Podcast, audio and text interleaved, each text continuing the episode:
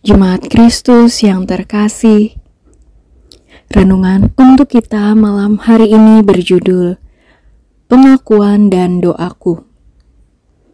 Dan bacaan kita diambil dari Yesaya pasal 63 ayat 15 sampai dengan ayatnya yang ke-19.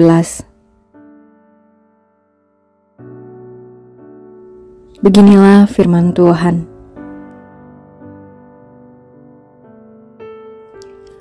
Pandanglah dari sorga, dan lihatlah dari kediamanmu yang kudus dan agung. Di manakah kencemburuanmu dan keperkasaanmu? Hatimu yang tergerak dan kasih sayangmu? Janganlah kiranya engkau menahan diri. Bukankah engkau Bapa kami? Sungguh, Abraham tidak tahu apa-apa tentang kami dan Israel tidak mengenal kami. Ya Tuhan, Engkau sendiri Bapa kami. Namamu ialah penebus kami sejak dahulu kala. Ya Tuhan, mengapa Engkau biarkan kami sesat dari jalanmu, dan mengapa Engkau tegarkan hati kami, sehingga tidak takut kepadamu? Kembalilah oleh karena hamba-hambamu oleh karena suku-suku milik kepunyaanmu. Mengapa orang-orang fasik menghina tempat kudusmu? Para lawan kami memijak-mijak bait kudusmu. Keadaan kami seolah-olah kami dari dahulu kala tidak pernah berada di bawah pemerintahanmu. Seolah-olah namamu tidak pernah disebut atas kami.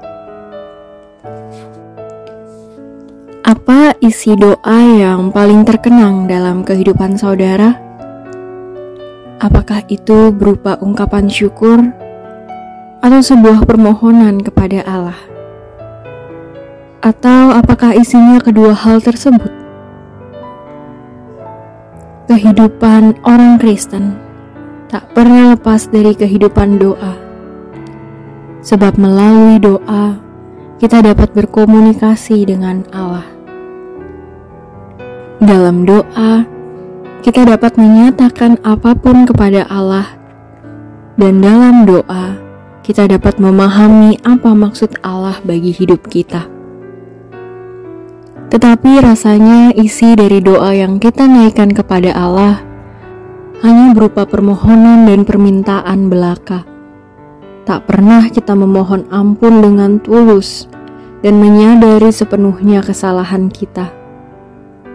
Mari belajar dari Yesaya dan Israel yang telah belajar setelah pembuangan di Babel.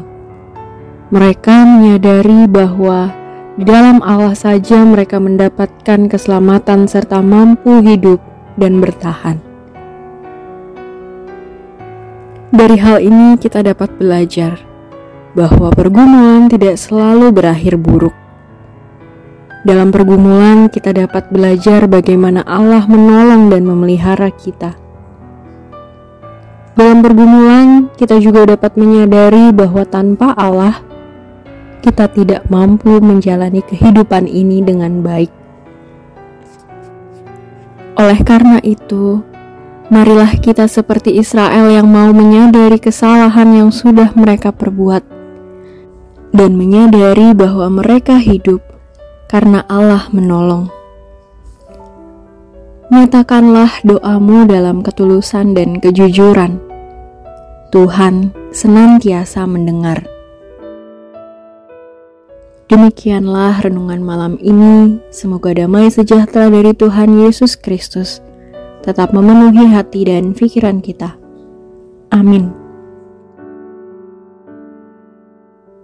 Jemaat yang terkasih, mari kita bersatu hati menaikkan pokok-pokok doa yang ada dalam gerakan doa 21 GKI Sarwa Indah. Mari berdoa.